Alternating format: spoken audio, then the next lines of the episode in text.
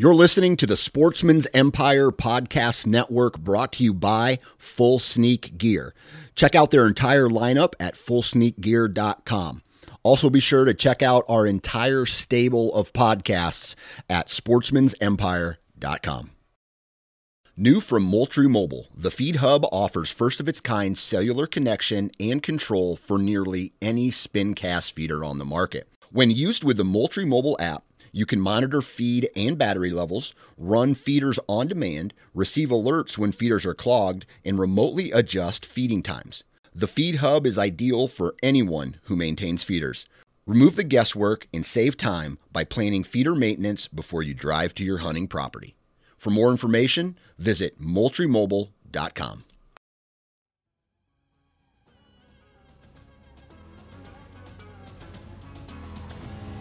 And I think this will be valuable, a good conversation to have for anybody that's evaluating their own pack of dogs or they're trying to find dogs to add to their pack or maybe they're getting started and they just need a good place to get started. So uh, I would I would really like to talk about that portion of your journey back to Africa and how, how you evaluated dogs and put them back together as a working pack that had good success through the hunting season? Yeah, so um, the first starting place we, we need to see is how much drive that individual dog has.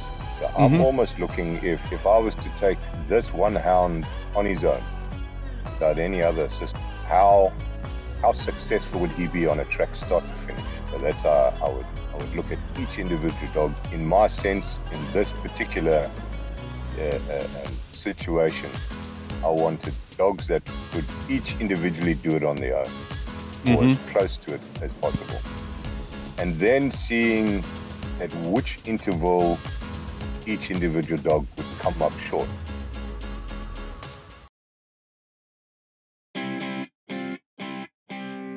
The Houndsman XP podcast is fueled by Joy Dog Food.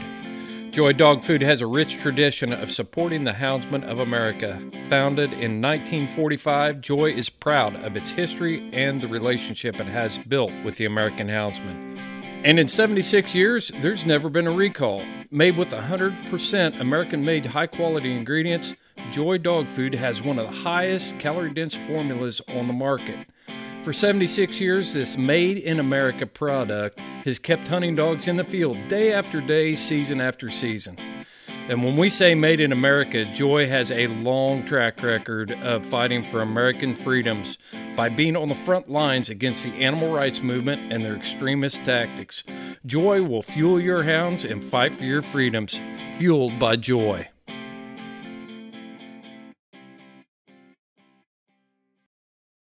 Hey, folks, thanks for tuning into this episode of the Houndsman XP podcast. I'm your host, Chris Powell, and my guest this week is Gavin Lipjes. Gavin is a professional hunter in Africa, he's a leopard hunter, he's an extreme performance houndsman for sure. And here's here's the topic that we're really going to focus on. If you got wiped out today as a houndsman, how would you rebuild your pack? That's exactly what Gavin had to do he had to take about three years off from hunting in Africa. He lost all his resources and his hounds, and we're going to take a deep dive on his process of rebuilding a pack that actually puts food on his table. He's a professional hunter, so he's got to be able to have a pack of dogs that can perform for clients. And we're going to take a deep dive into that and look at all of the things that he's looking for to build that pack because he's done it. He just did it and it's a great, great episode for anyone looking to add hounds to their pack before hunting season starts. If you're just a, a, beginner and you're trying to find those dogs, we talk about how to evaluate dogs and what you shouldn't have in your pack. I even reveal some secrets about my current situation. And um, Gavin is the type of person that's going to be pretty honest with you. And he was honest with me about you know, maybe some things that I need to change on my end as well. That's what I love about this podcast. We're all in it together. We can all learn together, we can all improve together. This one's a box shaker, folks. Let's get the tailgate down. It's time to dump the box. I've got so much to talk to you about, Gavin. Yeah, man. Uh, uh, grateful that um, that we're able to have the conversation on these platforms because there's lots to share. Uh, the the ability to get some messages out, and who knows where they're going to land. Might land in the right place. So, thanks. Yeah, yeah. Well, for our audience, let's just fill our audience in on where you've been. You know, Gavin Gavin was has been on the podcast a few times when he was in uh, Hound Dog Purgatory over in Australia and uh, couldn't get back to the to the, his homelands and where his heart really is for hunting anyway. I know it's not there for family, but for uh, for hunting. You weren't allowed to you weren't able to get back to uh, Africa to hunt leopard, which I'm glad you got back because now we've got more to talk about.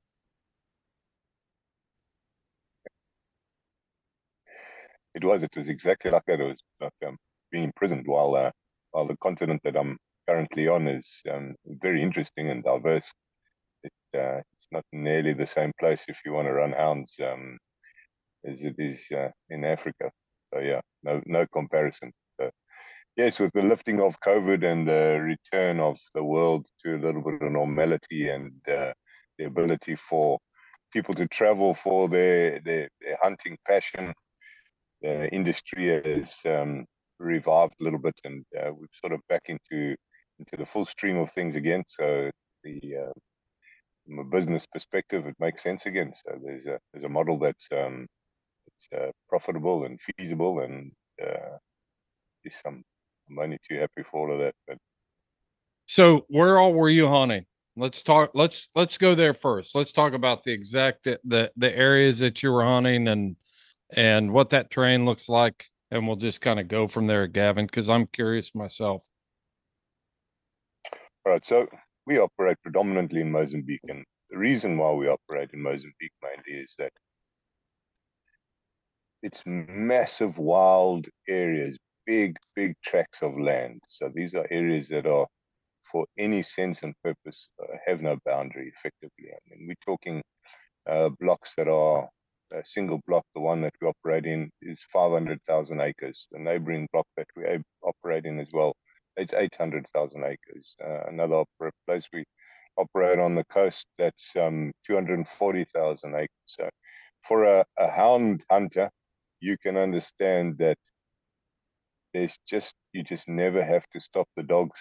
You, know, you effectively never getting to a point where you have to pull the dogs off, uh, you know, on a track or on a chase, and that can happen in some of the neighboring areas where we're allowed to hunt um, uh, leopard with hounds. So um, the neighboring country of Zimbabwe, typically you only allowed to hunt that uh, those areas on um, community lands, on uh, reclaimed cattle ranching lands that are now being used for for a game industry, for game um, game hunting. Um, mm-hmm. And the same in Botswana. Not not entirely. Some of those areas are slightly bigger, but for Mozambique, it's just these massive areas and and just we can run freely. There's no legislation that prohibits us from hunting in any sense and form. Um, and also, I'm a licensed professional hunter for the country of Mozambique. So these are the the factors that bring us to that country. Um, Sounds so yes, like a- hunting in Mozambique predominantly. We hunt very close Oh, I was just going to say it sounds like a houndsman's paradise when you when you get right down to it. That's one of the biggest things here that we face in the United States is just the loss of areas and then the areas we do have. I was just talking to Heath Hyatt this morning about the uh, Washington Jefferson National Forest in Virginia. I mean, it's huge. It's a million acres, but it's also dotted with private property. And that causes some issues and it's very spread out. So it's not a million acres contiguous, you know, where it's all connected. So you've got to you've got to yeah. dance around the yeah. edges there. Yeah. I mean, um, these are these are the, the things like all houndsmen would know. We we don't want to have a boundary anywhere. You know, hit, the dogs are heading in a direction, just need to let them go. The only reason why you want to stop them is if they, you know, chasing the wrong thing. But otherwise, they must go. And um, it can be frustrating when you get to borders. That's for sure. Mm-hmm. Yep. So, just you talk about stopping hounds. It seems like, did you have any? uh It's been a while. What was it? Two years before since you were in Africa prior to this year? No, actually, no, actually, a little bit longer than that. Eh? Um, so just over three years. Three years. So, what kind of work did you have to do before you could have clients in camp for a safari? You know, it was very difficult eh? because a lot of the material that I have is aged, um, and uh, as you know, if it's if it's not current, it's just it's not happening. You know, people have, have questions, and so I'm fortunate that there were some some um, some, some hunters that put their faith and their trust in me and uh, put that hard-earned dollar, uh, chipped it into my account, and allowed us to to go ahead. We had wonderful success, so it paid off for everybody. But um, yes, that was that was not simple. Um, because you know people ask questions. So how did you do last year? Well, then you have to you know you have to uh, reveal that last year I was sitting behind a desk in Australia. So right, and in terms of being able to have a pack of hounds, you know, an operation. That's what I was getting at. How did you Yeah, how that- did you set out for three years, and then Yeah. you had to be breaking hounds off of kudu and impala and whatever else, what other other critters you've got to run over there? No, no, not at all. Actually, the um, the the youngest hound in the pack was four years old, and the oldest hound in the pack was eight years old. So, what I did is, um, when I arrived in April, I went around and I collected hounds. I purchased several, and uh, then had to go through a screening process and a training process, which we did. Um, for several weeks of just trying to make sure certain that we can piece a pack together here. Um, and it's uh, it's a funny thing. It came to mind how you get those movies where there's this coach he he he pulls together, you know, the the the young rookie who's got this massive amount of talent, but nobody wants to give him a shot because he speaks a foreign language or something. You know those Right. movies, and then there's the and there's the old retiree who who's got this excellent pitching arm or something, but uh, on paper his age is just too old and that, but he's still, you know what I mean. So Yeah. you get those movies. so that's sort of how I saw myself as this coach piecing together this um, pack of misfits, this uh, this band, and and it came together really. It really came together, and uh, the ability to do that was was identifying the different individual strengths and weaknesses, Mhm. um, handling each dog as as it needed to be used or or or or, or entered into the race. Um, it was, yeah, it it it was it was very interesting. It was challenging, but once we knew exactly how each piece needed to be moved, and we did it in that order and in that in, in you know in that interval, Mhm. uh, was it it was a dream, man. It was a dream.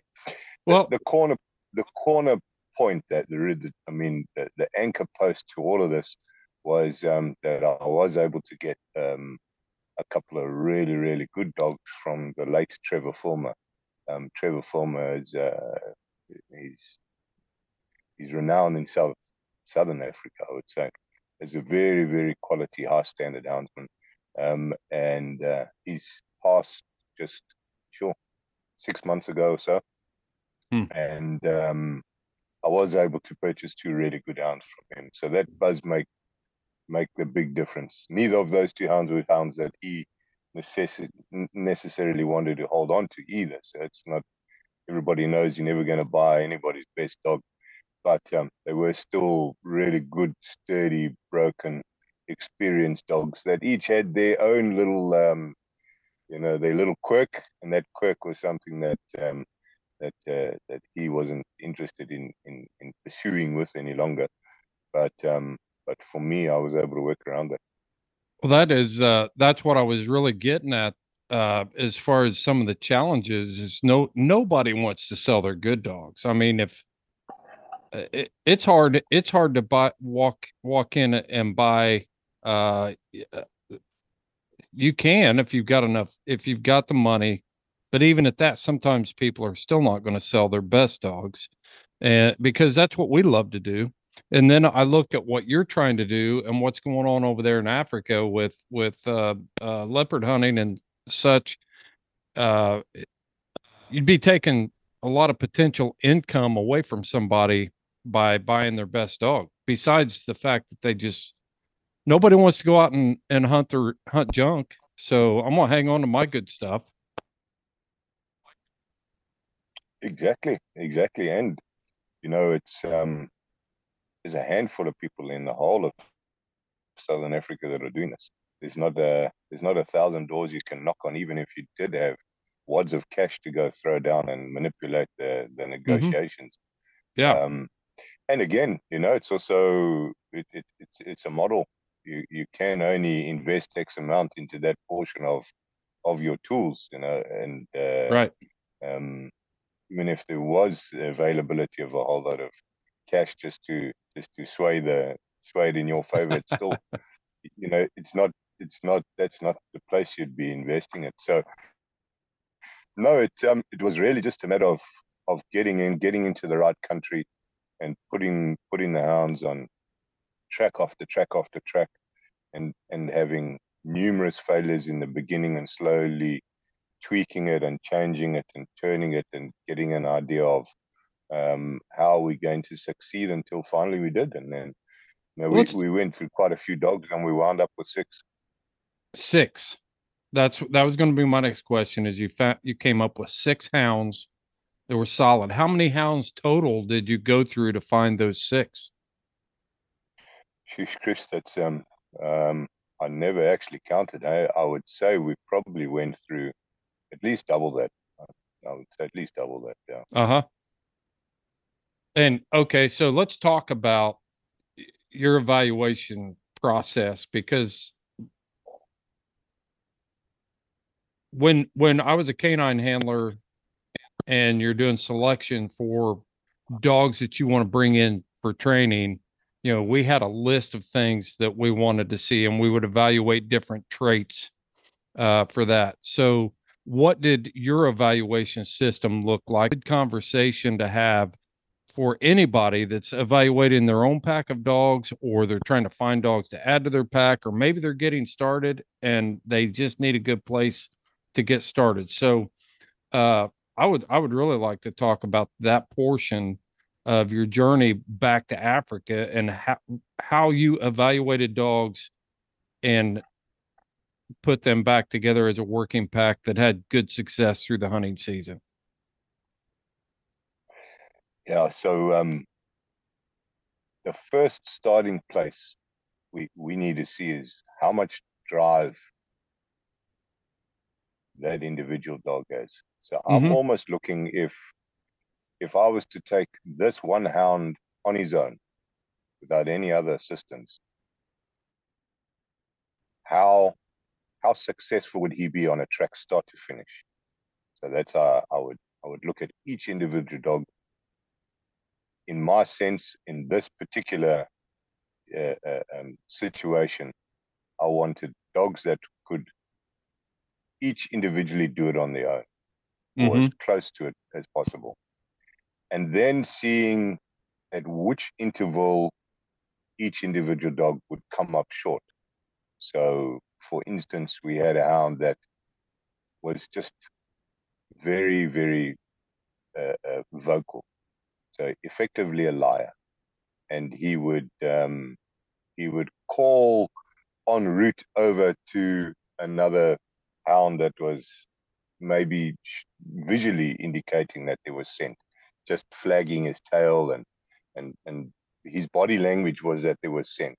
Mhm. And, and if this other dog was across the park and he saw that it potentially well, he would call all the way across there. So he's lying pulling Yeah. other dogs off.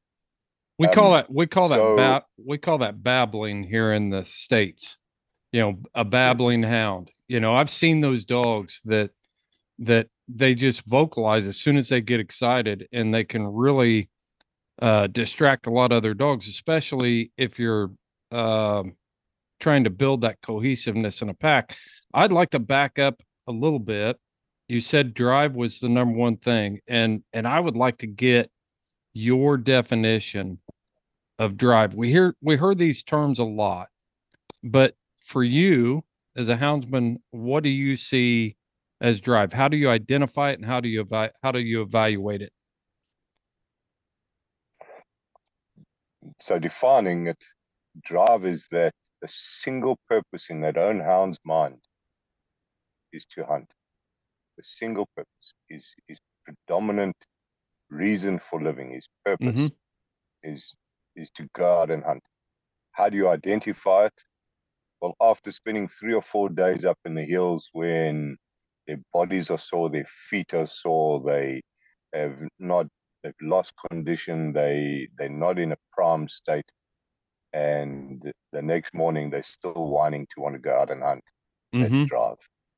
Right. Yeah. The ones that are, are happy to stay behind and, and lie around, that's not enough drive. hmm you know, unless there's a, you know, a debilitating injury or something.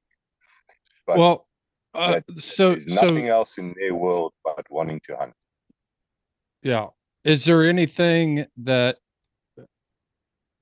I'm trying to trying to really peel back the layers on this because most of the time, like when you were when you first got back to Africa, you're going around and you're trying to collect these dogs, and obviously, that you want to not come back and have to sort through 20 or 30 dogs. You know, you want to cut that number down on a on an initial evaluation similar to what I would do here in the States if I was going to evaluate a, a young dog or an older dog uh, for a bear pack and you pull in a guy's driveway and are there was there anything that you did initially certain behaviors that you looked for when you first saw the dog your first contact with the dog to know that this dog may have the drive that I'm looking for uh, before I go out and spend three or four days in the hills with him to find out he's not what I'm looking for. Um, no, there's no real way of me being able to answer that question. I understand what what what you would like to get at, but um, I, I just wasn't in the position where I could sort of walk in and have a look up and down and say, uh, he's built like this and he moves like that, and you know, Mm-hmm. really I, a lot of it was on testament from the people that I was taking hunt from, and the only final result is actually hunting with the dog yourself. Um, I got it. Yeah. uh, there wasn't really i don't have any other trick apart from actually getting him out there and, and personally evaluating and i think that might be um, might be uh, um, pertinent to say that we have different individual um, viewpoints on hounds and we also have personal um, biases and that. So there's certain things in hounds that I really do not like, and there's certain things that I really do. But that doesn't necessarily mean mean that my colleague standing next to me is seeing the same or admiring the same picture. Mhm. So I think there's a personal portion of this where where you match with that hound, or there's many different types, but you match with it and it matches with you, and you'll probably have great success that way. Um, instead of, you know, we this is a great example here, right here, is that um, uh, uh, uh, colleagues of ours that we work very closely with, um, uh, they they offered up two of their really good dogs just to assist with some of the training. So they put forward two really good dogs, which is which is um a, a very generous, you know, Mhm. assistance Yeah. because there's risk every time. There's huge risk.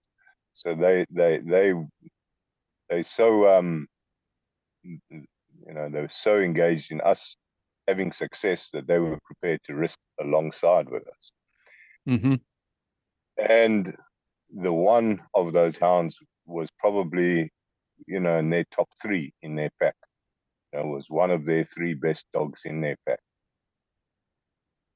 But I sent him back after two days.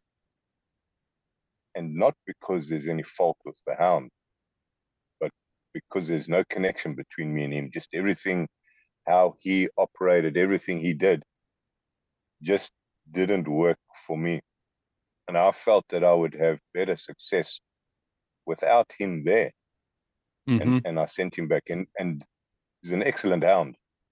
No, it's an excellent Yeah. hound because he's proven himself in that pack. But for me, it just, um, I just did, I just disliked just everything about the way that the dog hunted. So, um, so yes, there's that personal thing, and I think unless you're hunting them yourself, I, I Um, agree with you on the personal. I've got to have a relationship with the dog. There's got to be something that- appeals to me with the dog. I don't. I've even brought uh, some dogs back here that were from my own breeding that people really liked and tried to hunt them and evaluate them. But there was just something about them that I didn't like. And once they get on that list, then it's hard for them to get off the list, you know?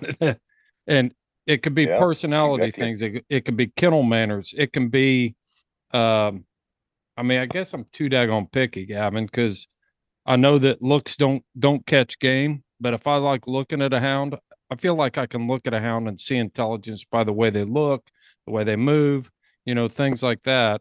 And there's just uh, once a dog gets on my bad side, it's hard for me to overcome that. And I can I can be a lot more patient. I think we all give dogs a lot more chances when we actually like the dog. absolutely, Yeah. absolutely, one hundred percent, yeah. And and uh, yes, I'm in the same boat as you, where looks shouldn't mean anything. They shouldn't. but but to me i also like i like to be looking at that dog I do That's too. a funny thing and and and i can find um you know if the dog's really good i can find aspects that that you know visually that uh, i mean he's good in this area he's good in that area. But it's um i'm definitely more biased if the dog is built right at least to my you know to my aspect from my my, my point of view.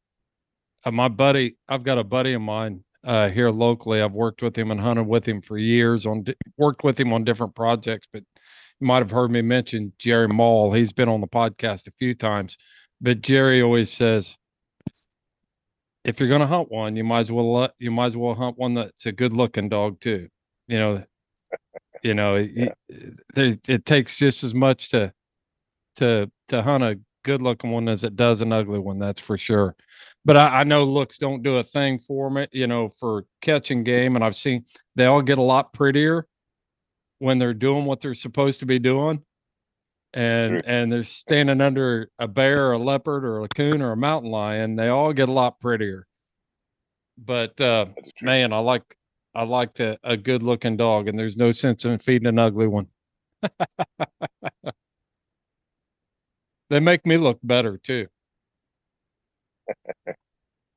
You need all the help you can get Chris. Oh, there you go. We're gonna stay. You're right. you got that right.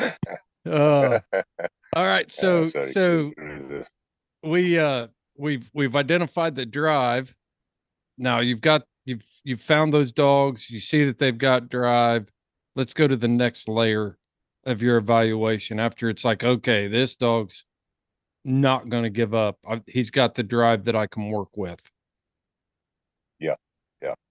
Well, that's that's your foundation. Now you Mhm. start to look at all the different quirks, or at least in in this sense, you know, in this this um this journey I was just on, you look at the different quirks and you see how is that where what is that quirk going to lead to, you know, or several, you know, not just one.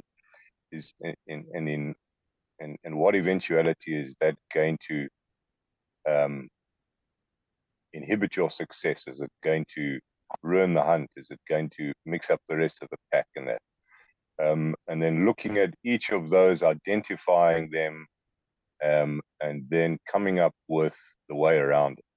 How are we going to work around this? And it's also very interesting because these are not um, mechanical devices that you can just sort of go in and do a little bit of reprogramming and rewiring, right. especially when you're in a mature five, six year old dog. That's how it is. That's how it is. So you mm-hmm. have to mold.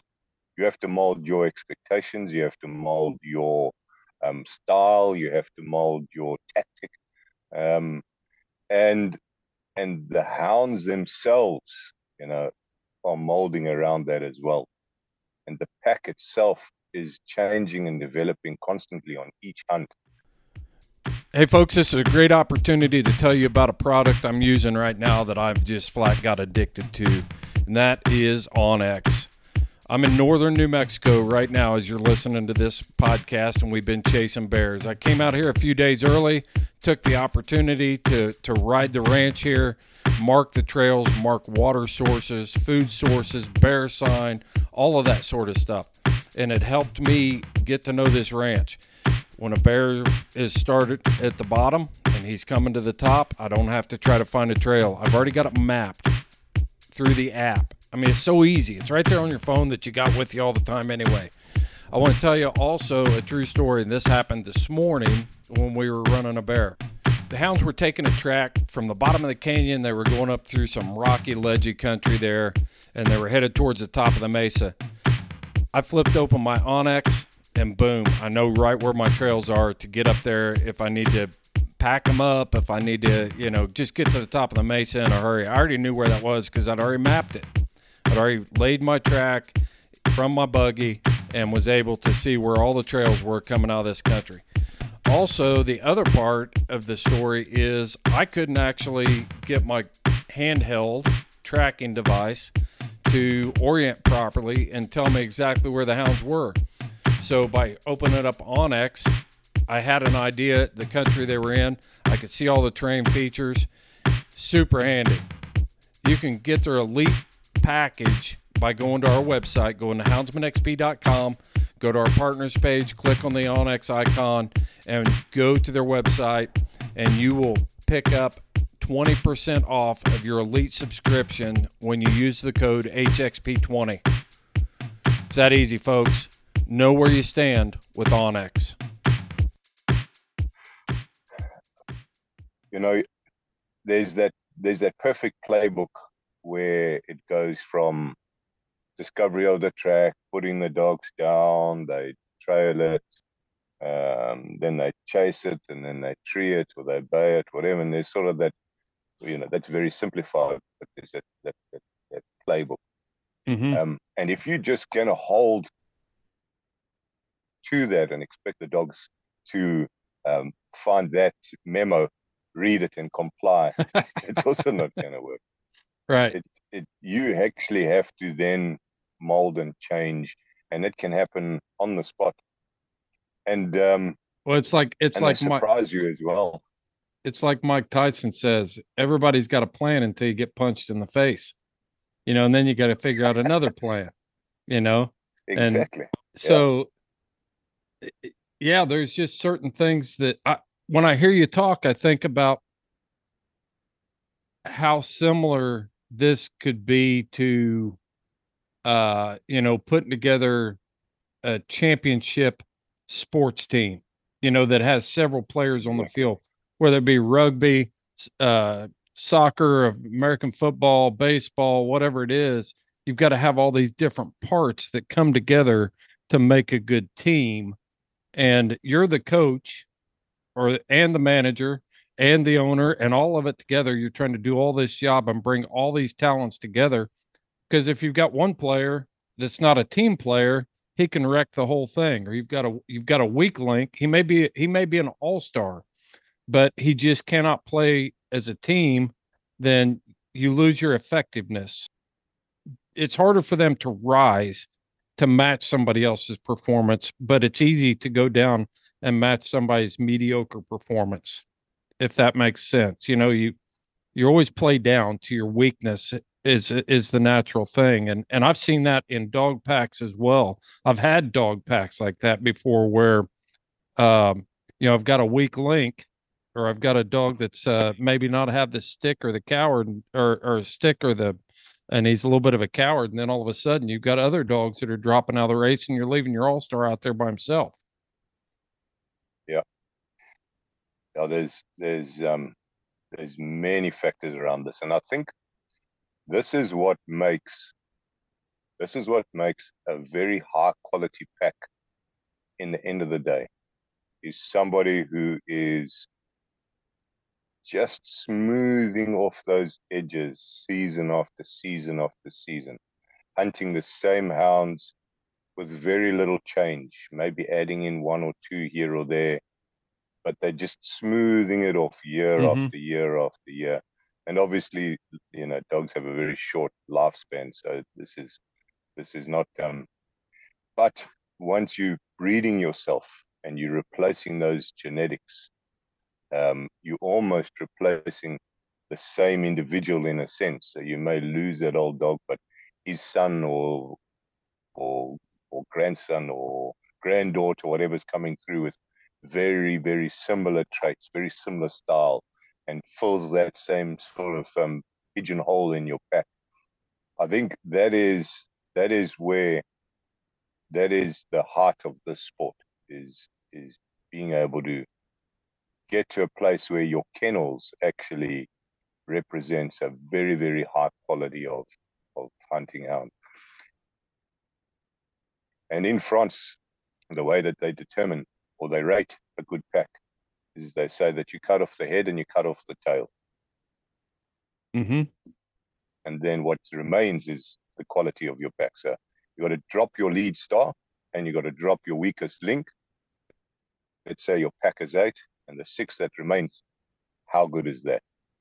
Mm. And um, yeah, so so we, you know, this past season I never had the fortune of that, and I don't, I think I ever will, um, be in a position to be able to be um, breeding and and and and refining the pack like that.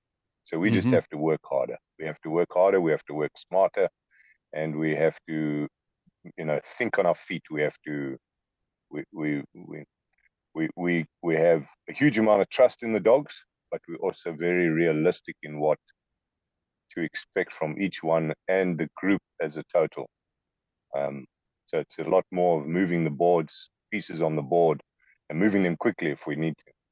Yeah, I think what you did was, uh, you know, in your in your situation there, Gavin, was, you know, it's obviously not something that that somebody can just wake up one day and say, "I'm going to become a professional leopard hunter in Africa, and I'm going to go to Africa and find some hounds and put them together with no experience."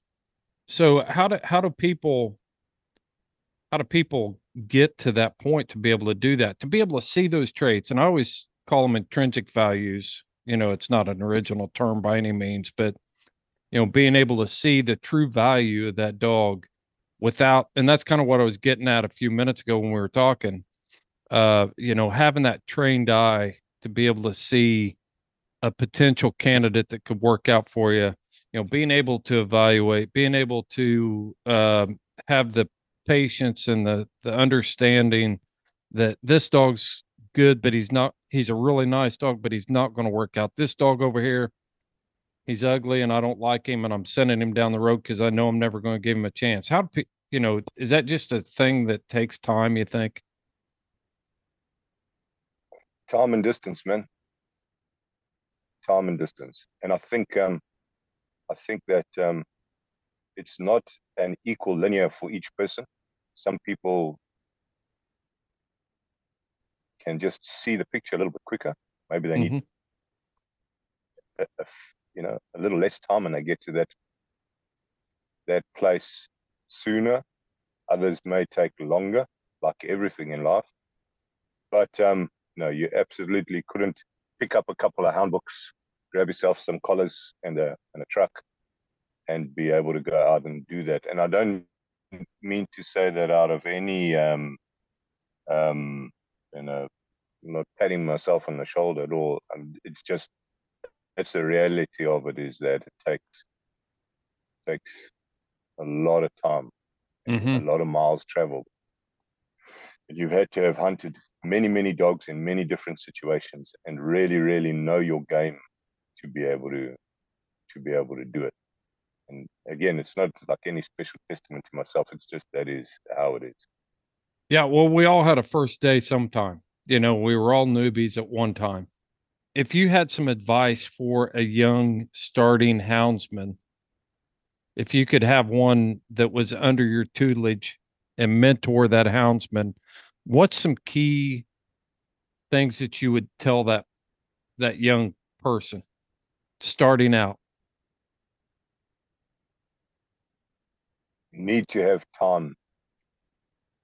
Unfortunately, that's not a thing that you can do, you know, and reach a level of expertise if you're just not spending a lot of time in the in the wilderness. So you got to you got to identify early enough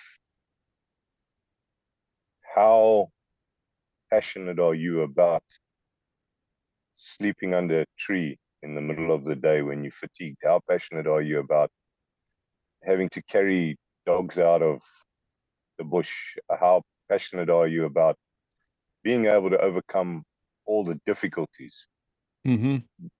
instead of just the joys? Because the reality of this is that actually we spend about 90% of our time or more doing non you know immediate target immediate return tasks. That's a lot right. of this is a lot of this is actually prepping for that 30 minutes one hour of joy or fun two hours three hours maybe. But you could spend a week building up to that one hour. Now are you enjoying that week as much as or are you enjoying it satisfactorily Mhm. that that one hour or is that one hour of joy that uh, stimulating for you that you're prepared to sleep next to a fire without a without a, a, a sleeping bag for a week or something you know what i mean i'm just Right. Yeah. you know Well, I think a, it's- a rough example Exactly. I mean, it's um, if you if you're just looking for that culmination of walking into a tree and seeing your game, or uh, or I, I was uh, we've talked about this before, but like pulling the trigger, you know, taking a bear, taking a leopard, taking a a coon. If if you're if you're just in that mindset, then you're probably better off letting somebody else keep the dogs and you just going when you don't want to go to the football game, when you don't want to go out with your buddies, when you don't want to, when you don't want to hang out, you know, do whatever. Because the rest of the time, it's not sexy. It's not, it's, it's not fun. It's work. And every successful houndsman that I know has never shied away from the work part of it, the little things, the things that never get noticed uh, you know, snapping a picture of a bear in a tree or a cat in a tree is the easiest part of the entire process. That's the easy part. We haven't even talked about getting Mm. what it takes to get to that tree just physically that day. We haven't talked about the weeks and months and years of preparation to hone your skills as a houndsman. Uh, we haven't talked about, you know, cleaning up dog kennels and dog crap and you know and that sort of stuff we haven't even talked about that yet but we just want to be insta famous with these big sexy pictures that go viral on social media. And that's a long time coming. Those moments are brief and fleeting. Yes. But to get back Absolutely. there to get back there to be able to do that consistently takes that dedication and hard work. And we've got to have drive ourselves as a houndsman in order to be able to do that. That's exactly right. And um, and it's not any different for anybody else. I mean, I've hunted with um, houndsmen and dogmen from different parts of the world, and it's the same thing. You got to enjoy shoveling shit. You got that right.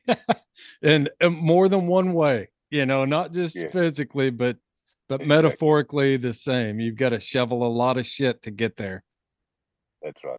That's exactly right, man. So That's for anybody exactly- who wants to get into it, I think they just need to identify in themselves. Um, are you happy with the day in and the day out of this gig?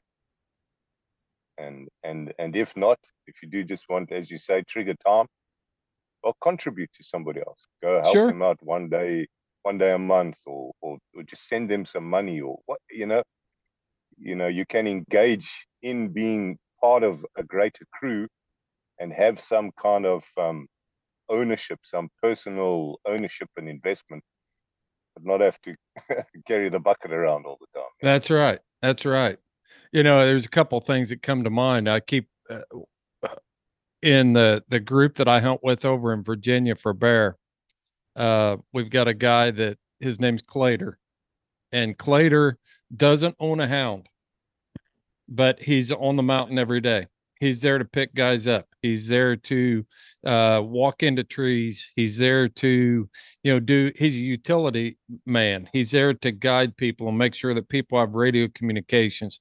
I call him the MVP of the team because he he's willing to do whatever he needs to do to make sure that the entire group is successful that day.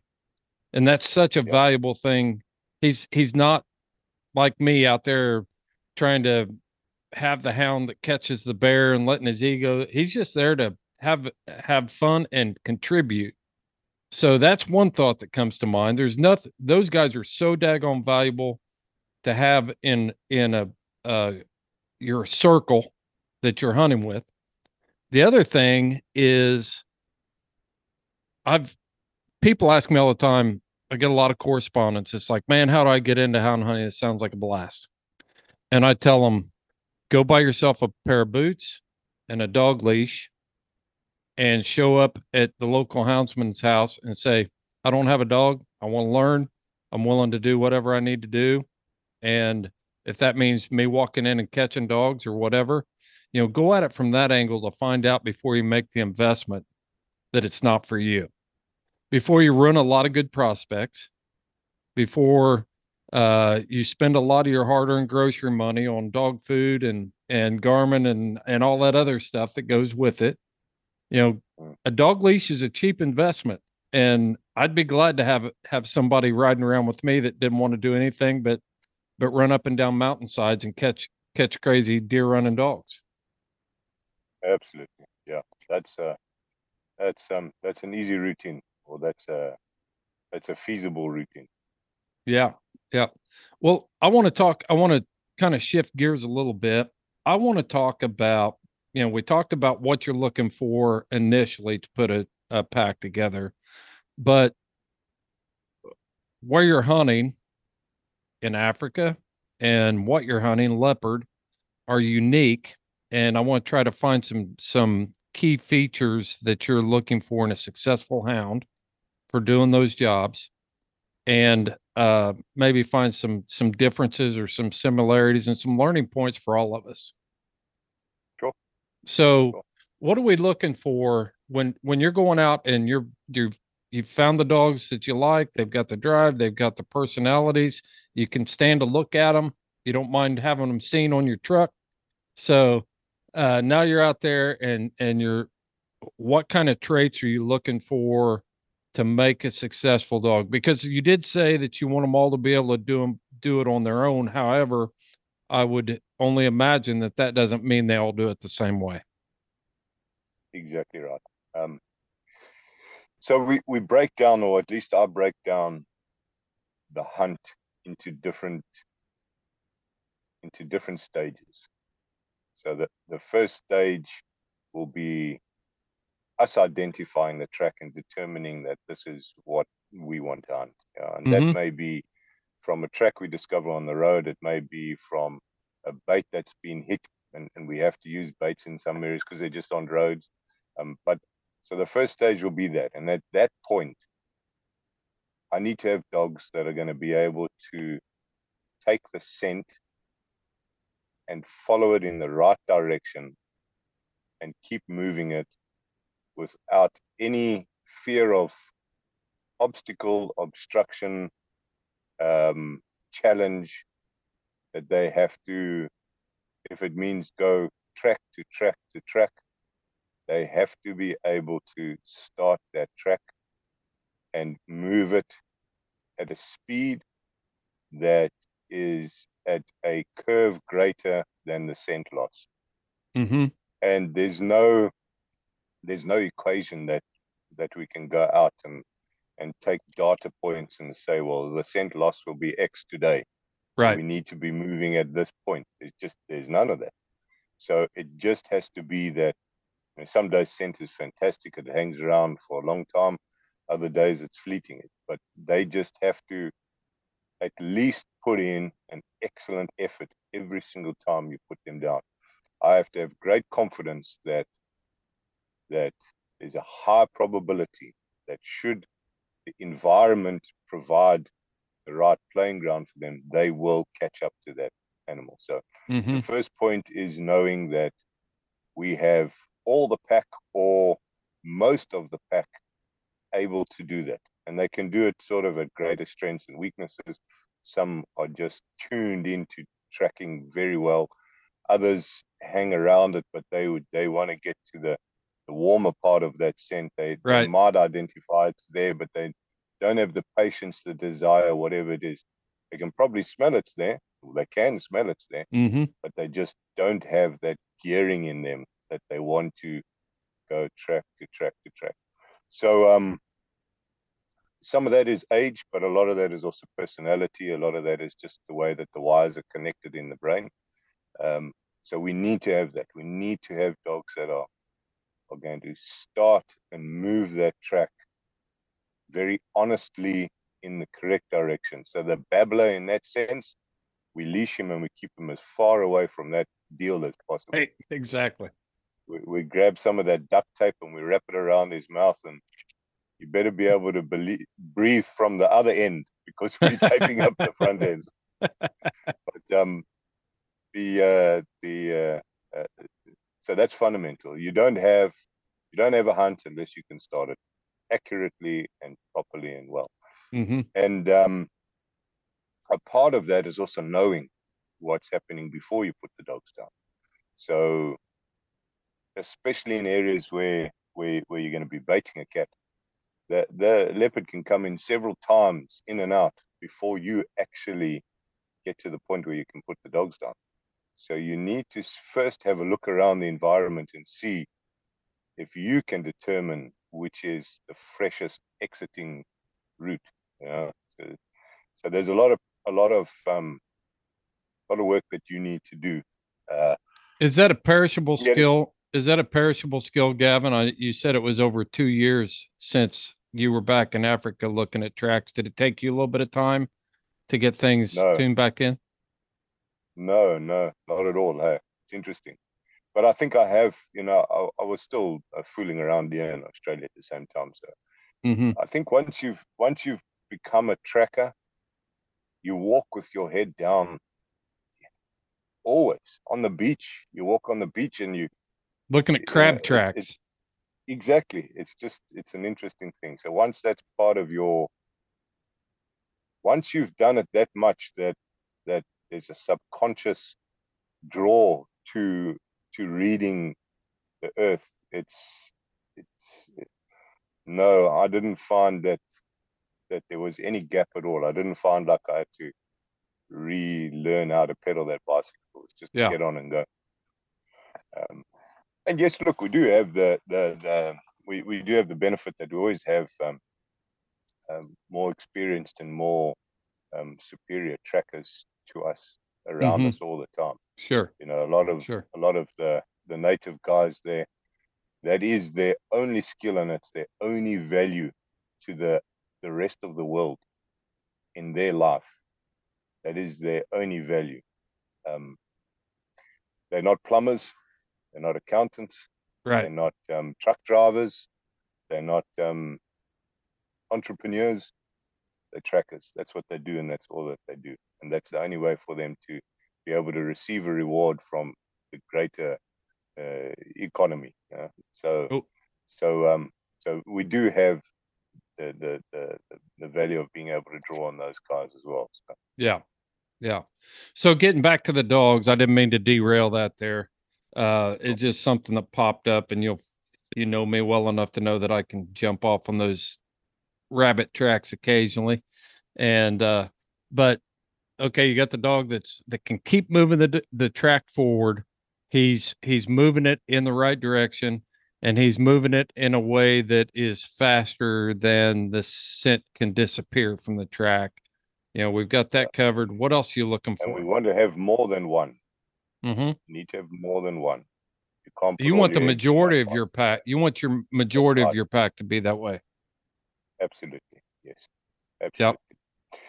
All right. And then from there, um, once the scent starts to move and the nose on a hound is so incredible that once once that scent is fairly available, it's like a white stripe down the center of a bitumen road. Now, if we if we walking down a tar road on a on a main road and uh, it's a black top with a white stripe Mm-hmm. that's how I think it, it is for the hounds once once that scent is is available, is very available, then they just it's I don't think it's complicated for them. There will be places where they will get complication. Um, the terrain, um, impacts from the environment can change that picture slightly, but generally they move that very well. So the only time there that we that that we that we um, handling it or assessing it is whether there's a dog that that so much wants to be the leader that he will lie, that he would pull off in a different direction and still be open on track or open off track Mm-hmm. is a better way of saying it. But he's so determined to be to be dominant and lead that he's prepared to do that. So we have to be aware that we don't have that. And if we do, that's a disqualifying. You need to have it. You need to put a dog like that in politics. We've got plenty of people like that in this world. Get off the track and start lying just so they can be in the lead. Yeah.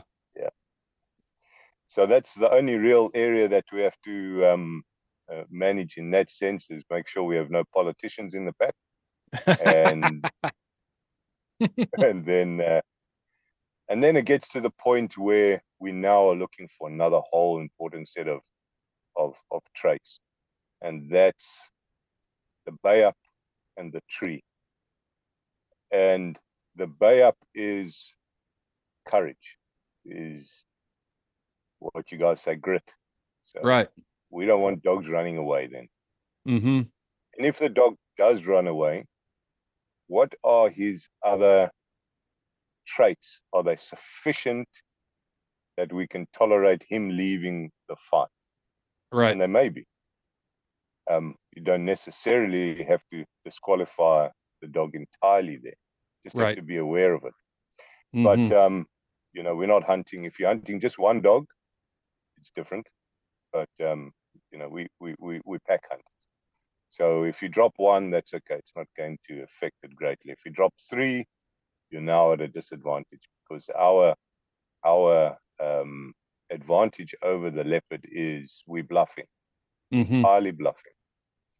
That leopard can um, destroy all eight of those dogs in a very short space of time, and they don't have any physical match for his um, strength, his tools, um, fang and His- claw, His speed. uh, speed, his aggressiveness, his his his world is is he's a killer. His world is is Right. killing, if not every day, maybe more than once every day.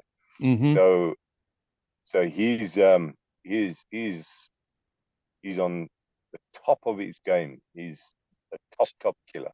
So is it so, So- is a leopard a leopard would you classify you've hunted mountain lion in the United States, correct? I have.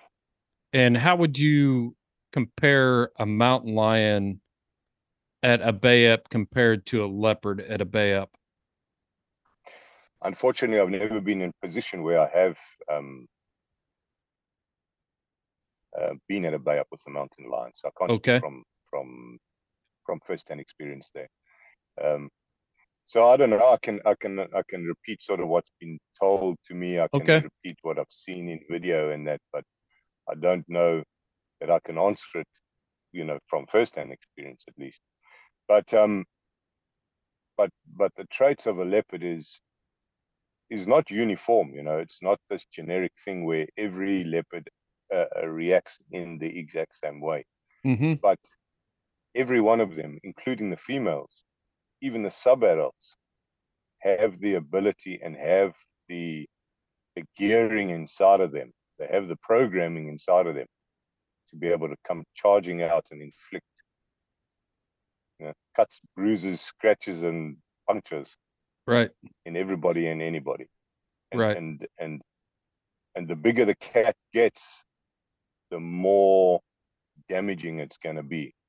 Mm-hmm. But it's you know, if you would think of a house cat, if you were to put a um, put a a, a a wild feral cat in a sack, hmm, and you went to the state fair, how many people would you get to put their hand in that sack? Open it up and say, "Yeah, we go. Put your hand in the sack." Right. How many takers are you going to get? right. so just think of that. Um, you know, even in a sub-adult leopard that may weigh uh, 80 pounds, Mm-hmm. it's still a big house cat that's going to scratch you and put holes Yeah. in you and that. So there's this um, there's this the uh, you know there's awareness of that, and when you get to a big 160, 170 pound leopard, it's it's a it's a very different thing. Now you can't be af- afraid of that. It's not that you must fear that. You can't go in fear fearing that because then you need to be hunting, you know, doves or pigeons or something, you know, or, or, or Mhm. shoot antelope from 150 meters. But um, it's just an awareness that um, that it's very different than than a lot of other guys. In the sense Right. that you know they can do that to hound and man. For sure. I'm just I'm just trying to I've heard the tales. I've you know, we've talked to people that hunt jaguar down in Central America and they're definitely a lot more rough. A lot of houndsmen tell me that um I've just had I've had really good experienced houndsmen that I know with good good dogs say I would not turn my dogs loose on jaguar. They will wreck your pack. And I'm wondering if if leopard leopard had got to be right there. I mean, I, I would say they probably make jaguars look like little pussy cats at times. I don't I don't know that either. I think that Jaguar is probably probably uh, probably a leopard with a little bit of size to it, you know, even Yeah. greater size. But again, you know, that's also I've only I've only read books and and Me too. I'm but I'm gonna I gotta find out. when you're talking about the courage and you you hit on a key thing there and i'm going to tell on myself a little bit here i sus I, i'm fairly certain um i've got a dog here that does not like he he has so many great features to him. He's fast. He's a hard going hound. He's got a good nose. He's an honest strike dog. He's a good track dog. He can actually he can actually drag the rest of the pack with him on a running bear. But when the bear stops on the ground in thick brush he checks out and he doesn't the thing that concerns me is hunting young dogs with him. You know i've got other dogs that will stay and stay in the stay in the fight and the, they seem to be um the younger dogs seem to be sticking with it too but it always concerns me and i've even thought about getting rid of him but i just like you said i look at the overall picture of what he can do and what he does do as long as that bear's running it's not going to get away. And he can Mhm. bring the rest of the pack to the bay up and then put that bear up a tree. Yeah. so at what point do you sit there and say uh, he's you know he, won't- that's one thing he won't do. He won't stay with a mean bear so i'm gonna get rid of him. It's hard. That's a hard decision to make. It is, but uh, but but the answer in that is answer in that is at what at what level of refinement do you want your pack to be? Mm-hmm. And how much time and how deeply invested in it are you? That's your answer. Your answer is if you want to bring that pack, you know, the Chris Powell pack of dogs, if you want to bring that to the highest level that you can possibly attain, you will not keep that dog any longer at some point. Right. But if you want to be able to go out every weekend and catch bears and whatever you might be after, it, you you'll keep that dog for the rest of his life Mm-hmm. because he has he has a slot that he's filling in your pack right now, and the only way is replace him with something that's going to do it equally or better. Mm-hmm. So so the answer is is is perfection. Right. perfection. But it can't be close do you that that can't be perfection? achieved. Perfection perfection can't be achieved. No, but but the answer to your question is, could you get closer to it by replacing him with a dog that does the same thing with courage? I agree. Hundred percent. Yeah. Yeah. I, I just So, think it's one but- it's Yeah, it's being it's really just. Sorry, go ahead. what's that? No, go ahead. Sorry. No, you I you're the we're here to talk to you, not me. I'm just trying to work through some of my own own weaknesses here and get some therapy from Gavin Lipjes.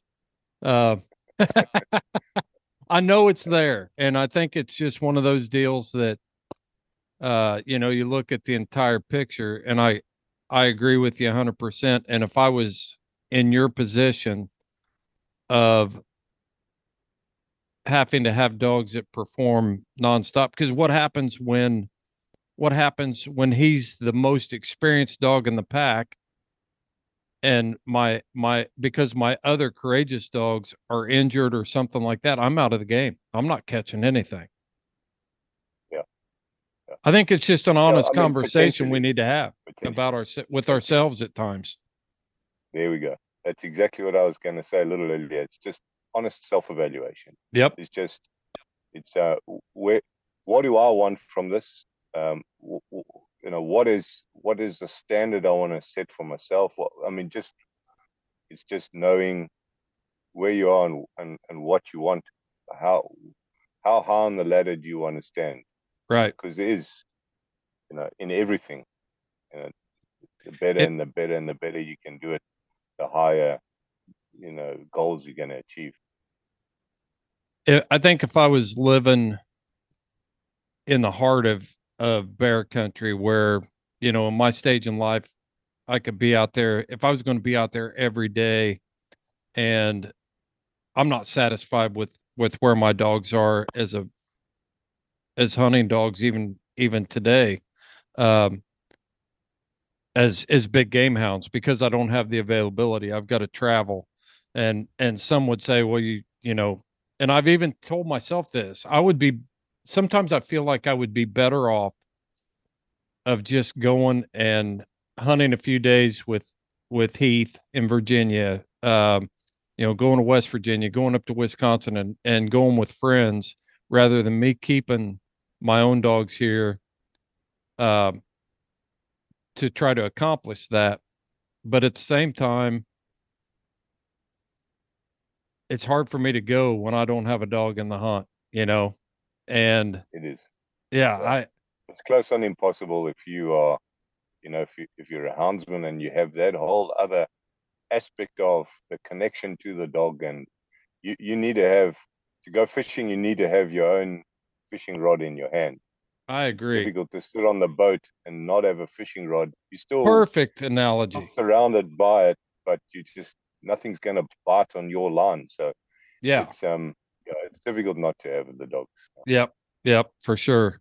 Uh, it's just it's one of those things that I've got some, you know, I've got some dogs that I'm really happy with and uh things like that. But but uh leopard dogs, is there anything that you think is special about them? is there anything that that you look or you read or you hear uh, from other people and think, well, you know that there's something that sets a leopard dog apart from a lion dog or a bear dog or a hog dog or whatever it is. Is there something there? This one is hot off the press, folks. Literally, it's a print magazine designed for houndsmen. It's the original Tree Dog publication. Full Cry will be back in circulation in October. I can't wait. I grew up on Full Cry magazine. I used to take those issues and scour through every page and the photos of houndsmen doing hound dog stuff was just epic. I mean, it molded me and shaped me as a houndsman from a young age. You can get your subscription to Full Cry Magazine when you join us on Patreon. That is going to be a benefit that we are going to offer to all of our Patreon supporters in collaboration with Full Cry Magazine. So you can join us on Patreon by going to houndsmanxp.com, clicking on the Support Us tab, and it will take you straight to our Patreon page. That also includes tailgate talks, which are like mini podcasts every week that, that Seth is pumping out there. There's articles, there's videos, there's uh, benefits for the Sportsman's Alliance. There's tons of discount codes for all of our vendors. You can check it all out at houndsmanxp.com. It, there is, but I don't. I don't think in terms of any sort of superiority or anything. It's not saying like this is this whole other kind of, you know, thing, and and it and it supersedes hounds that chase other game.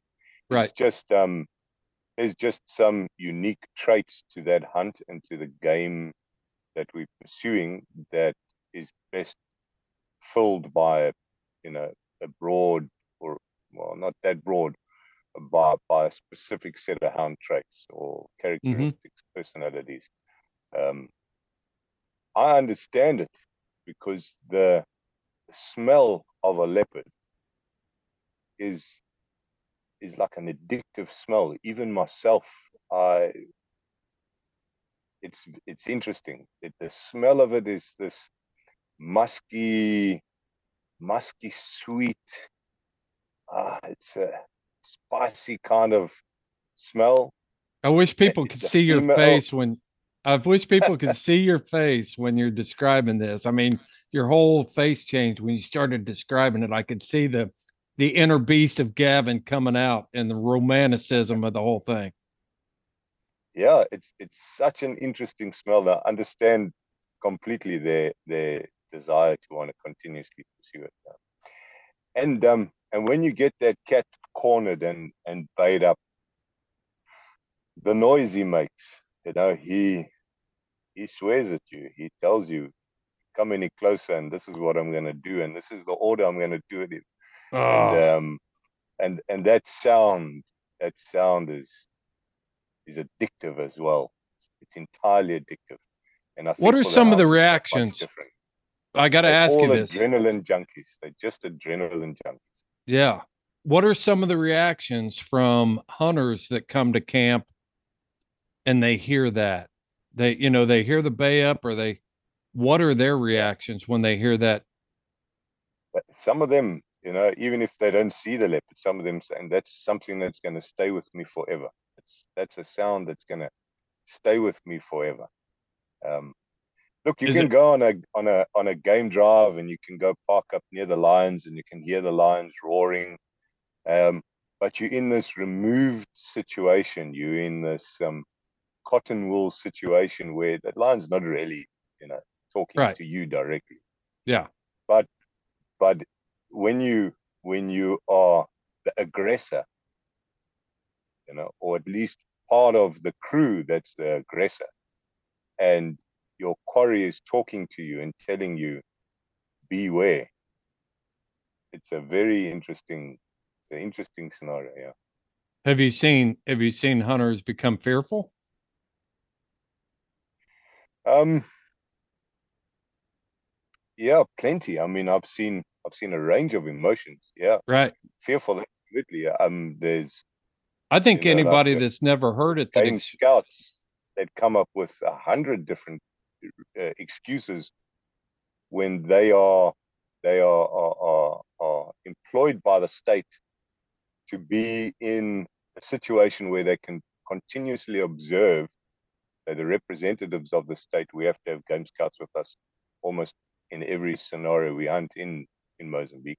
Okay. But they're the state representative. Those guys, they're holding an AK-47 and they won't come within a kilometer of the leopard. They still, you know, fearful. Yes, that's a very common thing, um, and a variety of other emotions. Yeah. I've seen men cry.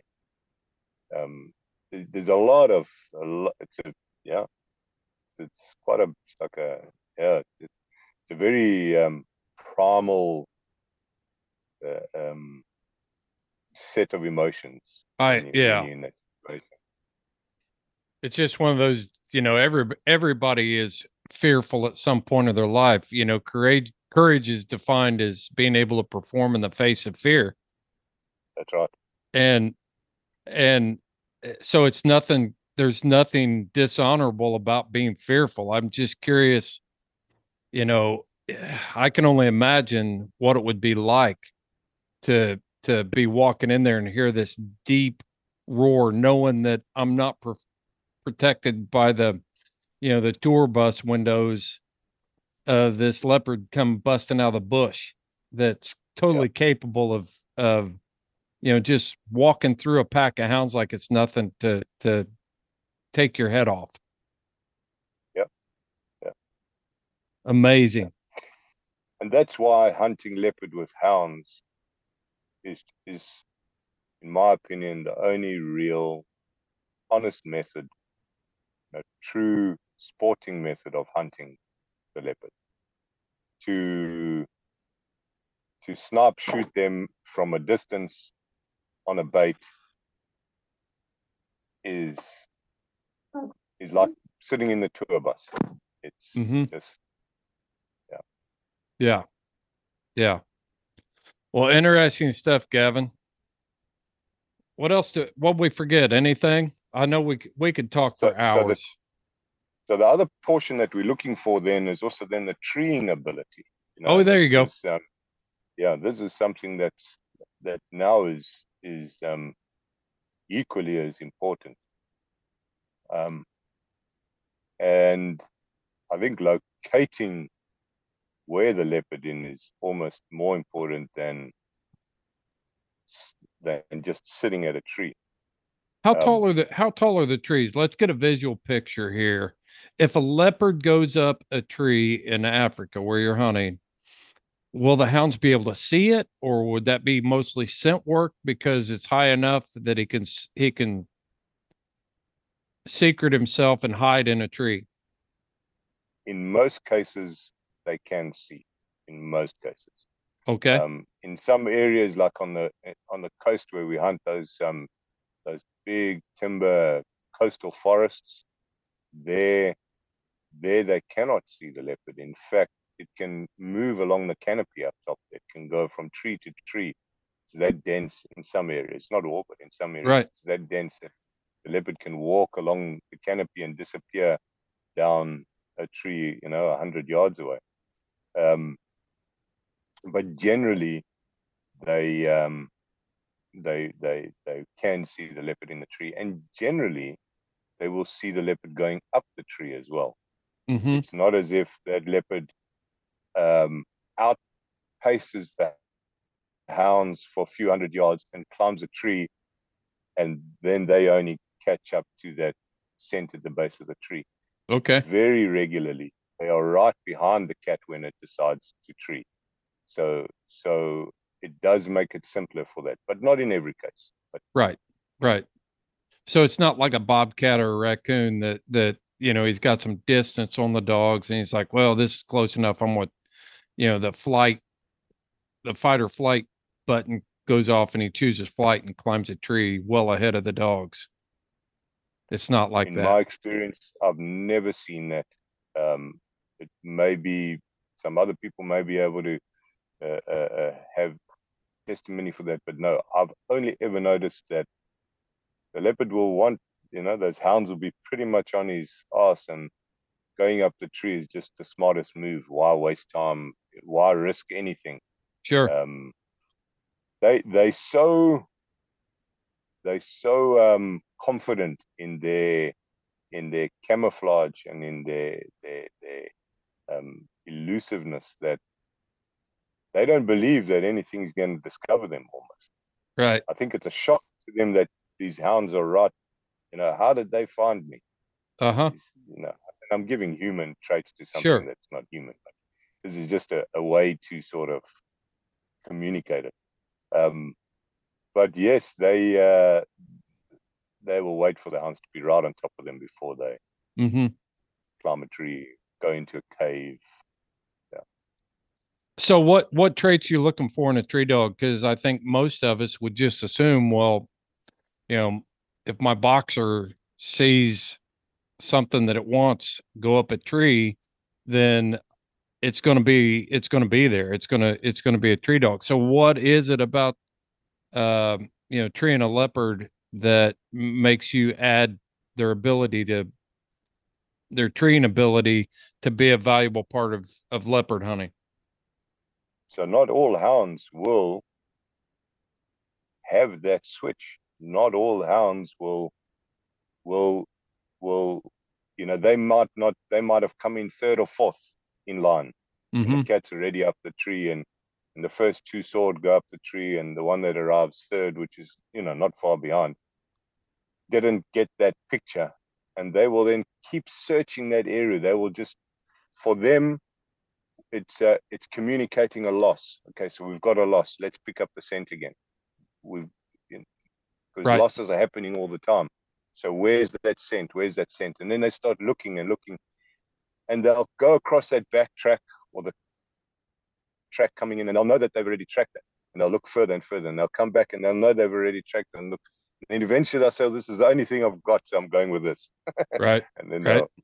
they'll, they'll they'll they'll go and, and go in the wrong direction, go on the backtrack that they came in on, just Right. because of drive, just because there's so much desire to be hunting.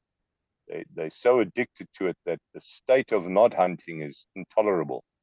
They have to be in the state of hunting to be to be happy in their bodies, you know, to be comfortable. Every time they don't have that scent in their nose, they the, the only thought is when am I going to get it next? Right. Well, it's like it's like a beagle.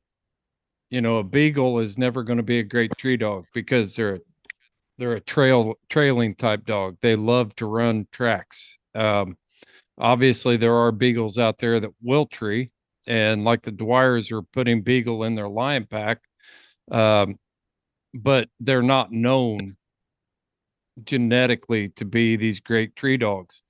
So that's kind of what I was trying to get at. What's the value of of having that treeing ability in there? Because, like you said, sometimes sometimes you get to the tree and then dogs are like, "Okay, well that was fun. Let's go ahead and run the back track because I've got to be tracking something."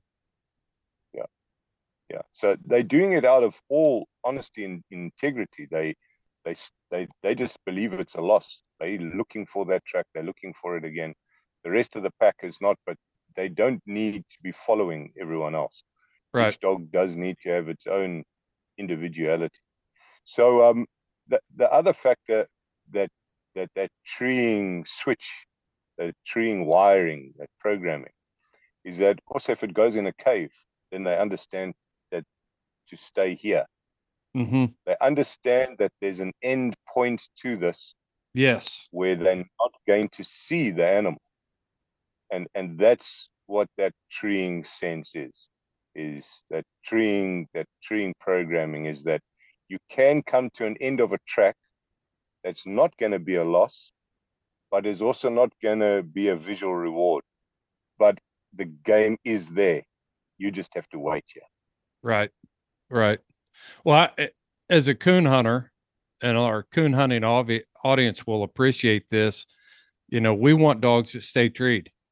We want dogs right there. They don't need to be 15 yards off the tree. We want them at the tree. We want them zoned in and them have the intelligence to know that this is where it ends and this is where I need to stay.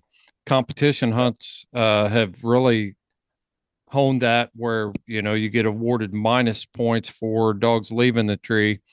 I also think it's a it's a that's one of the traits that I just simply can't tolerate. If I can't break a dog from running back tracks or we call it uh, uh, you know being loose tree dogs milling around at the tree, then that can cause a lot of problems in your pack too. You know, if yeah. you've got a if you've got a a pack of dogs that won't stay treed, you're never going to have dogs that'll stay treed. You can't train young dogs with them. You can't do anything with that with dogs like that. You've got to have dogs that have the understanding that this is where it ends, this is where I need to be, and this is where I'm staying. Is it yeah. similar in le- it's got to be similar for leopard, honey. It is, except there's one portion of that that that um, training the young dogs. Yes, they're very impressionable, mm-hmm. but I would still want young dogs to show individuality. Uh, I still wouldn't want a young dog just to be running around and when I say young, I don't mean 12 months, you know, I mean like two years. Right. I wouldn't want a young dog at that point to be that influenced by by others. Hundred um, percent. Yeah. You want them to you want them uh, to have the understanding. Sure, I wouldn't be training a little pup in in that scenario anyway. Right. Yeah. I, uh, you don't want a dog that's just always the follower, always the cover dog, or always the pack dog. You know, you want yeah. that dog that if he's not sure that it's there, he swings out and he finds the exit track and then he pulls the rest of the pack with him. If they're thinking that the you I love those types of dogs too. You know, it's not like, okay, one dog barked up, we're all barking up and slick treeing uh on whatever it is. You know, I, I I'm a hundred percent with you there. I just I'm talking about dogs that if you don't have any dogs that will stay treed, then you got a mess on your hands. Yeah. Yeah. yeah. No, then you don't have. Yeah. Then you, then you're okay if you use those dogs on hunting hogs or something else, but you, you can't can't own cats with that. Right. You need to have. Right. They must understand it's coming to an end. Sure. You bet. What else? What else we got? What other important? Um,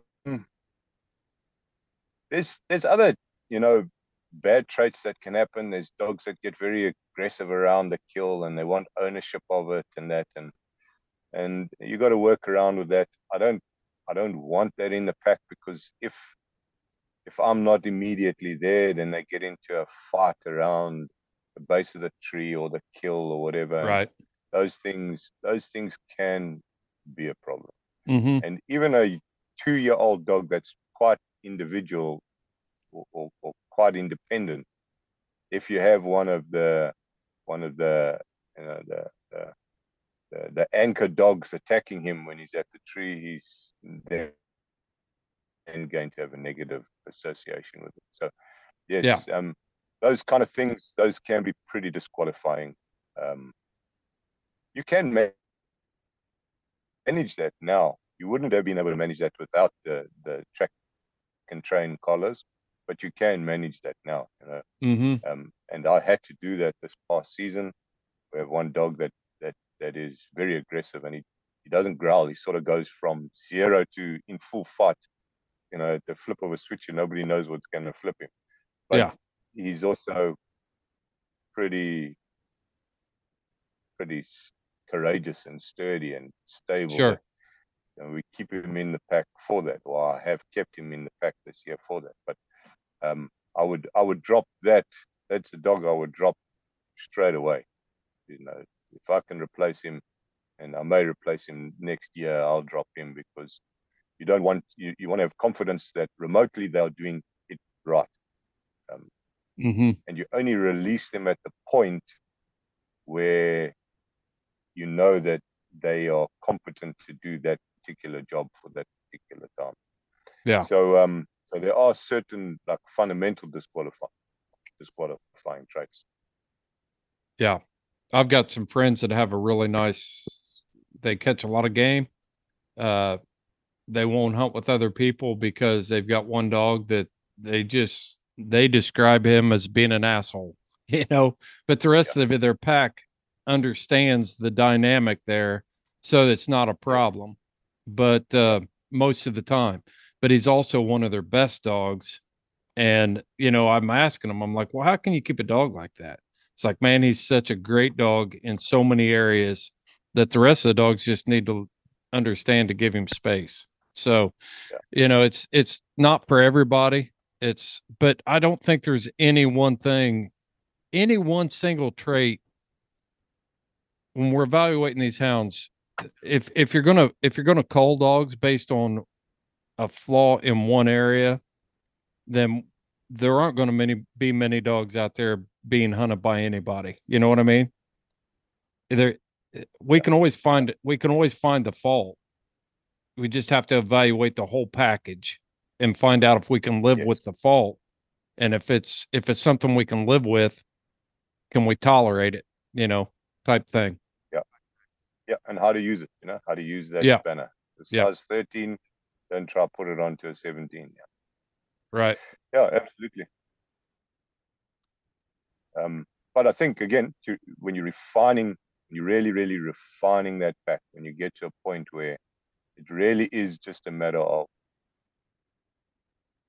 excluding faults and replacing them with the same package that doesn't have that fault. Sure. Um, and yes, that's not, that's just that's um. I don't think that that point exists. You never would. Nobody would ever get to it eventually. But the closer you get to it, exactly. The, it's just uh, like it's just like my dog. On the ladder you are. Sure. Just like you were describing, you know, we were talking about my the dog that I've got. You know, it, there's another dog out there that can do the same job that he does. That's not a coward. There's another dog out there that can do the same job that that your your aggressive dog does without being being an asshole exactly. at a kill site or at a tree. Exactly. So interesting, man. So let me let me ask you this real quick. You know, um, so you get to a leopard tree. The the leopard is is up. Are you guys leashing dogs? Do you carry leashes with you and leash everything back when before the cat is shot? No, never. Um, we carry leashes with us for when the cat is shot and we want to get some trophy pictures or we have to be able to leash a dog and, and carry, you know, move him out of the bush because a lot of ours have, you know, so much drive that if they treed and there's nothing in the tree, for instance, you know, they, they, they treated a leopard got away, we need to move them and, and put them onto the track somewhere else. We have to literally leash those dogs and move them somewhere else because they are so locked into what they're doing. So we have leashes for other reasons, but uh-huh. no, we cannot leash dogs around a tree um, repetitively. You can do it every now and then. Um, an area that uh, cross track, put a female up by accident. Um, you can then sneak in very carefully with patiently, quietly, and, and pull the dogs off bit by bit and make use of the, the you know the tone function on the the collars as well. But no, we do not leash when there's you know the, the target animal, the target cat is in the tree.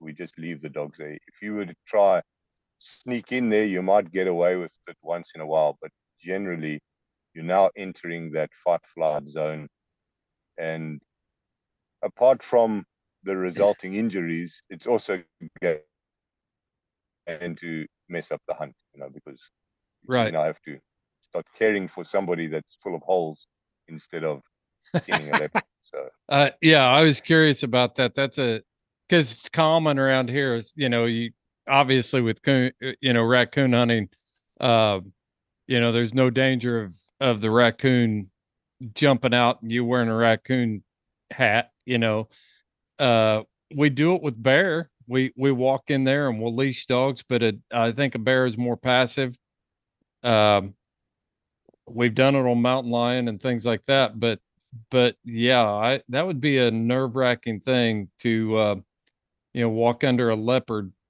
Ah, man, ten feet over your head and start trying to catch dogs. That would be dangerous.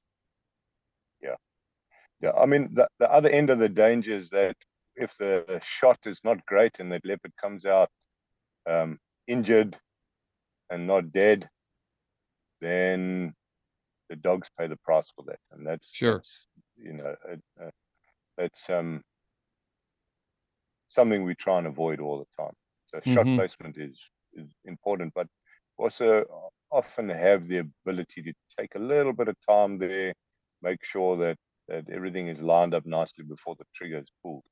Mm-hmm. Um, not always the case, and on a bait cat, it's almost never the case. But on a bait cat, you know, the dog's already in that danger zone. So the quicker we can bring this to an end, the better.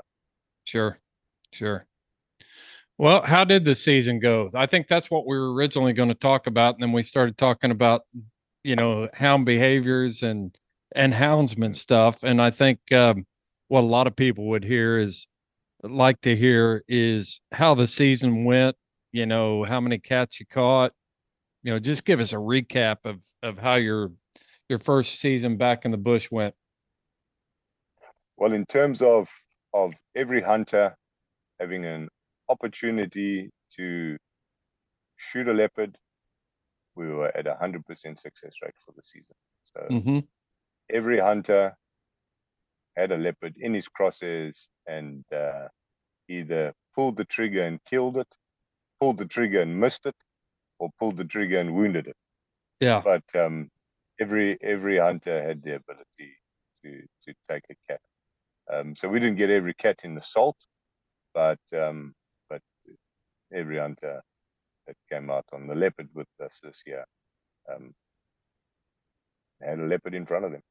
Great. Um, yeah, we we caught we caught numerous cats this year. We caught many, um, and we caught a few youngsters, and we caught a, a female, and uh, we caught some nice toms, and we caught some smaller toms, and you know some will make our trophy pictures, and some won't make our trophy pictures, and that, and um, you know it would be nice to be able to say shit, you know, of the six uh, uh, uh, um, trophy leopard trophy hunts that we did this year, everyone was 150 pounds or greater, and that's not the reality.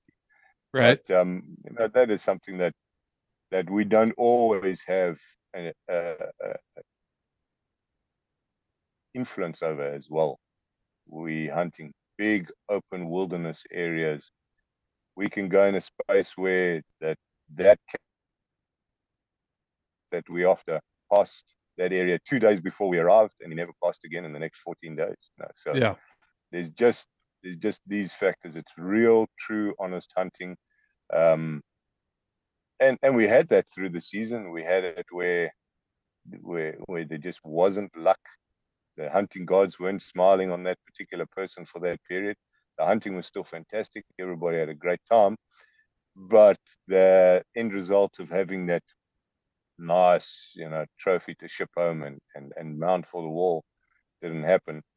But uh, we also had hunts where just absolutely everything went right. It's just ridiculous. You know, we had a hunt where where um it took three hours and the guy got his cat. Three hours. Wow. He, he landed in he landed in uh, in Africa. He spent a night um, in camp the following morning, three hours after you know, into his first leopard hunt, he, he had shot a leopard. So, and the rest of that hunt just continued that way.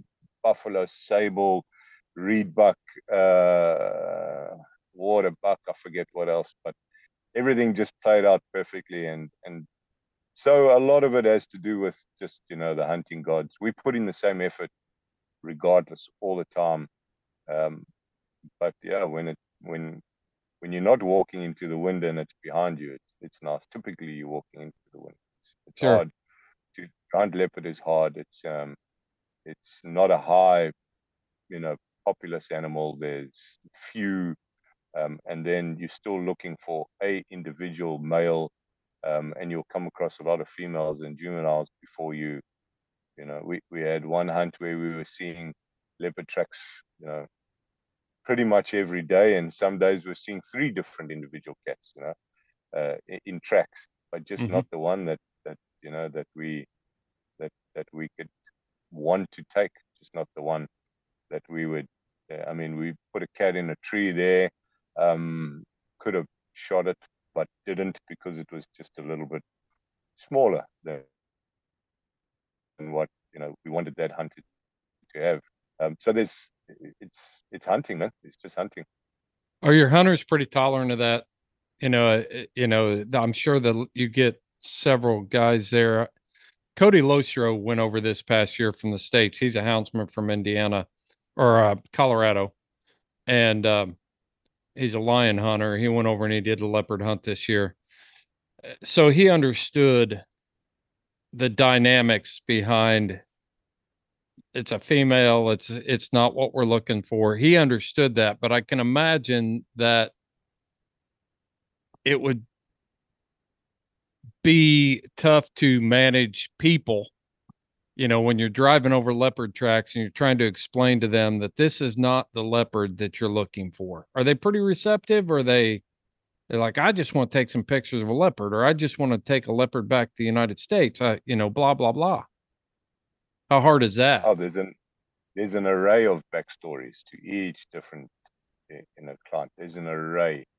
Um, there's clients that have been out three or four times to Africa in pursuit of a leopard, and and and they're putting all their faith and trust in you, and and they'd leave incredibly disappointed without it. Mm-hmm. And then there's others that have been three or four times out to Africa and just remember it's a great expense in doing that each and every time you know it's right it sounds it sounds pretty you know it's easy to say but flights and and all the surrounding costs to that you know you're looking at a probably at least a $40,000 investment each time mm-hmm. So there's guys that have done that three or four times and then they come out but they still have the good nature that if they don't get it, they're probably going to come back again. It's it's as long as as long as everybody's working towards it, and and and the effort is there and the commitment is there, everybody can see that.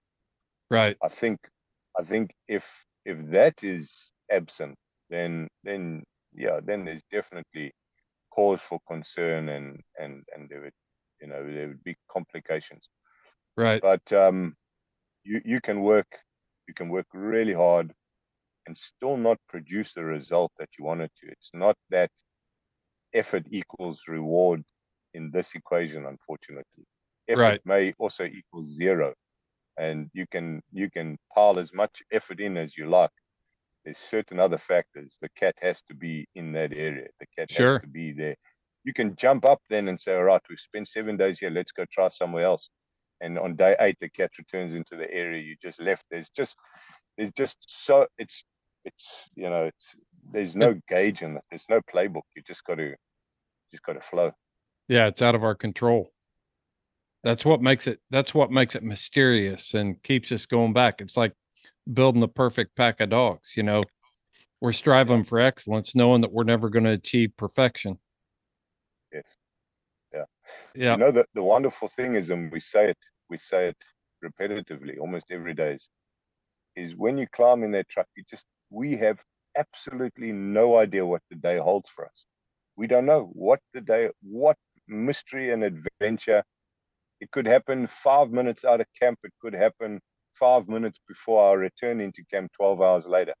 We right. have no we might come across a herd of of elephants. We might come across poachers. We might come across, you know, anything, a five meter python. We might, eh, eh, eh, we have no idea. And, and and that's the adventure of it and so the guys that that understand that and that um, that are there for that adventure they wind up having the best time oh yeah they I'm may sure. not go home with a skin but they still go home with a wonderful experience and it's easy to say that when you're not fitting the 40 grand bill you know, they, they're, still, they're still looking at so, what tangible do I receive for this investment? But at the same time, the guys that only want to go home with something in hand, irrespective of what the journey was, they they even if they have that skin, it's just never going to have the same um, carry the same weight as as as value for the experience. Yeah, and I've hunted with I've hunted with plenty of people like that that um, uh, they really wanted nothing to do with the hunt other than pulling the trigger and and then checking out, you know, getting home. Yeah. But the yeah. people that come for the adventure side of it, man, they you just find those people that just love to hunt. They love to love the adventure. They love every part of it. Uh, no matter what they're doing, they just they're glass half full type people. They see the world around them. Uh, yeah. and they're not selfish people, you know, they might be there to to get the adventure and the experience for themselves, but uh, man, we I've just seen yeah. seen both types of people and I always enjoy hunting with people that that just enjoy the journey, joy, enjoy the experience. Yeah, absolutely. Um, I mean, we had we had such great people out there that fit that bill exactly. That they got as much joy handing out candy to the little kids on the side of the road as they would of pulling a trigger on a leopard in a tree almost.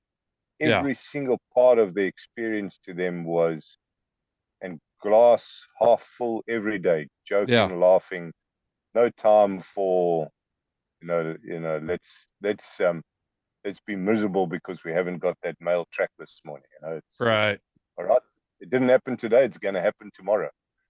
And um there may be this energy factor that you can that the universe responds to your energy. I don't know. I'm not that much of a hocus pocus person, but um, I can tell you it's a much more pleasurable place to be than that negative. Ah, it's not happening for me. It's probably not going to happen tomorrow. Or you know, right. I've, been in camp now for for a week and we still haven't seen that kudu. I'm not gonna. I'm never going to get a chance to kill the kudu and all of that. Wow, wow, wow. That's um, you know, there's there's no way of knowing that you don't drive out of camp tomorrow and everything yeah. you dreamed of happens for you that day. There's sure. absolutely no way of. So yes, um, yeah, I don't like it. All, we see all those tops. I don't like to take new people and make it look easy anyway. They don't have the appreciation for all of it. You know, that the guy that the guy that kills his leopard three hours into the hunt, did he really get a true appreciation of all the work that Gavin Lipjes had to put in to make that three hours of a perfect hunt possible for him? Did they really grasp all of that? Whereas if you take a guy out and and you punish him a little bit, then he's like, "Wow, I thought this was going to be easy." They they leave with a deeper respect and and especially for us as houndsmen you know, because we've Absolutely. got everybody thinks that all the dogs are doing all the work. It's easy. It's not fair chase. It's not it's not fair for the animal. Blah blah blah. And when they just show up and I'm not saying this guy was like that at all, but I want them to suffer a little bit and feel some of the pressures and see some of the hard work. Well, fortunately, in this case, that that guy who had just that good fortune was not like that at all. He was entirely appreciative and and um,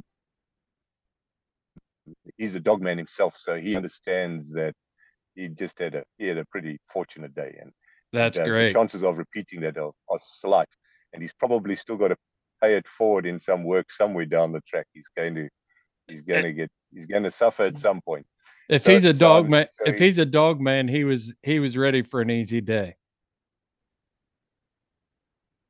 Yeah, yeah, he, he was I think he was a bit of a kaching kaching. Uh, think you know. Yeah, counting his lucky stars for for yeah, for sure. Well, Gavin, man, I appreciate you taking time to get us all caught up.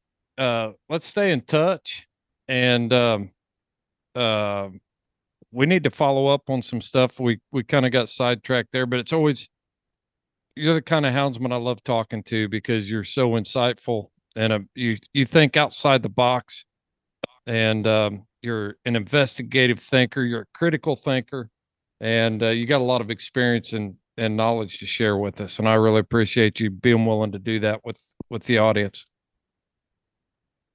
Man, it's a pleasure to be able to participate, and uh, I'm grateful that these uh, forums and that your podcast exists because being plugged into this greater community is something that that I that I value I cherish. So, thank you for for your part, Chris. Oh, you're welcome, and thanks for getting up early. I'm not. I don't know what time it is in Australia right now, but I know you're drinking coffee and you looked a little sleepy when we started the podcast. So, yeah, yeah we had to get to the leopard scent part for me to wake up. Eh? Shot of For sure. adrenaline. For sure. All right, folks. Thanks for tuning into the Houndsman XP podcast. Check us out on Facebook and Instagram and every place that you get your podcast. Our website is houndsmanxp.com. And Gavin, where do people find out more information about Panther trackers? Give us your website and give your give us your socials and stuff so people can stay in touch with what you got going on. Oh, thanks very much. Yes. So Panther Trackers, P A N T H E R, Trackers, T R A C K E R S. Punch that into Google and everything around that will come up. But we found on Instagram, Facebook, there's a website. Um, Gav Lipjes, G A V L I P J E S. Either of those two handles, you'll you'll find us somewhere on the World Wide Web. You bet. You bet. Well, thanks for tuning into the Houndsman XP podcast, everybody. This is Fair Chase.